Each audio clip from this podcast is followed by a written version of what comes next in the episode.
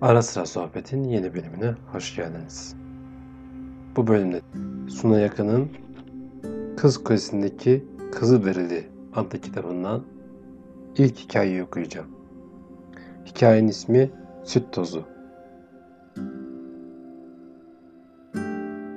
Yukarı mahalleden gelen çocuklar ellerindeki mantar tabancaları ateşlerken bir yanında bağırırlardı. Hepiniz öleceksiniz, pis kızı dereliler. Mantar tabancalarımız olmadığı için rol değiştirecek gücümüz yoktu.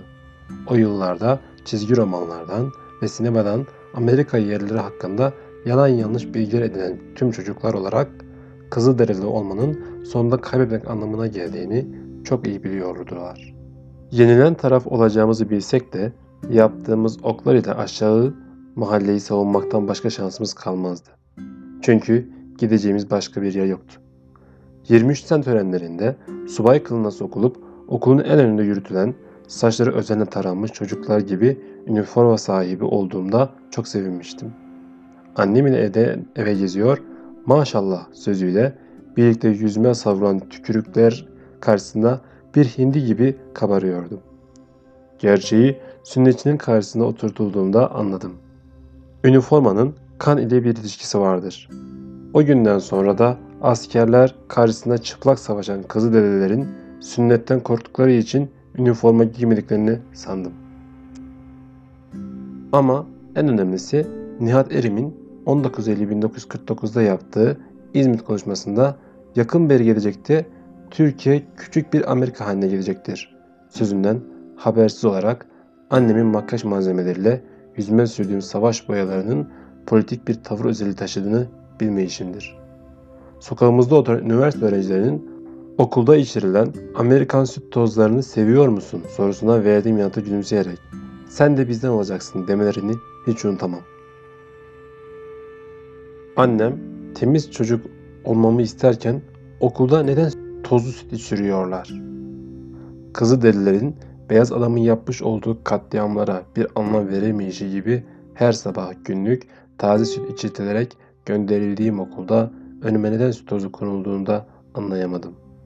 Kentin en yüksek tepesinde kurulan Amerikan üssü otlayan inekler içeri girmesin diye tel örgülerle çevreydi. Cemal Süreyya'nın Afyon Garı'ndaki adlı şiirinde süt tozunun farklı bir kullanışına tanık oluruz. Afyon Garı'ndaki gıcık kızı hanımsa. Hani trene binerken pabuçlarını çıkarmıştı. Varto depremini düşün. Yardım olarak batıdan gönderilmiş bir kutu süt tozunu ve süt yeni. Adam süt tozuyla evinin duvarlarını badana etmişti. Karısıysa saklamıştı ne olduğunu bilmediği süt yeni. Kulaklık olarak kullanmayı düşünüyordu onu kışın. Tanrım, gerçekten çocukluk günlerimizde mi? Eşiklere oturmuş bir dolu insan. Keşke yalnız bunun için sevseydim seni. Dersim sürgünü bir ailenin en küçük çocuğu olan Cemal Süreya kendisi de yapılan bir söyleyişe konserve fabrikada işçi olarak çalışan bir arkadaşını anımsar. Osman ağabey bir filmi anlatırken eski filmlerden aklında kalan bazı sahneden söz ederdi. Böylece eski filmde yenisine eklenirdi. Birden elini dolan ucuna götürüp Geronimo derdi. Belki de Geronimo daha önce görmüş olduğu bir filmdeki kötü adamın adıdır. Ayrıca biraz da korku filminden çıkıp gelmiş bir adam gibidir. Ürpererek birbirimize bakardık. Geronimo. Apaçelerin reisi olan Geronimo'nun adı ben de ilk, de ilk kez babamdan duymuştum. Görmüş olduğu bir filmde ormanda gezinen kovboyun ağzındaki şarkıyı söylerdi. Maymunların kralı Geronimo neredesin? Karnım ziller çalıyor, yesem seni ne dersin? Tam o sırada ağaçların arasından kızı delerin çıktığını anlatan babam kovboyun düştüğü komik durumu gülümseyerek ve hiç de usanmadan defalarca taklit ederdi. İlkokul sıralarında içtiğim süt tozlarının ardındaki gerçeği arama çabamda bir kızı deli gibi istiyordum kitapların, dergilerin sayfalarında. Bir yaz akşamı boğazın ortasındaki kız kulesinin beyaz duvarında kızı dedelerin vahşi olarak gösterildiği bir, bir kovboy filmi izlediğinizi düşünün.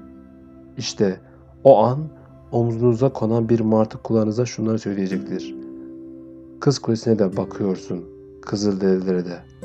Ama gerçeği göremiyorsun. Gel benimle. Gidip gitmemek sizin elinizde.''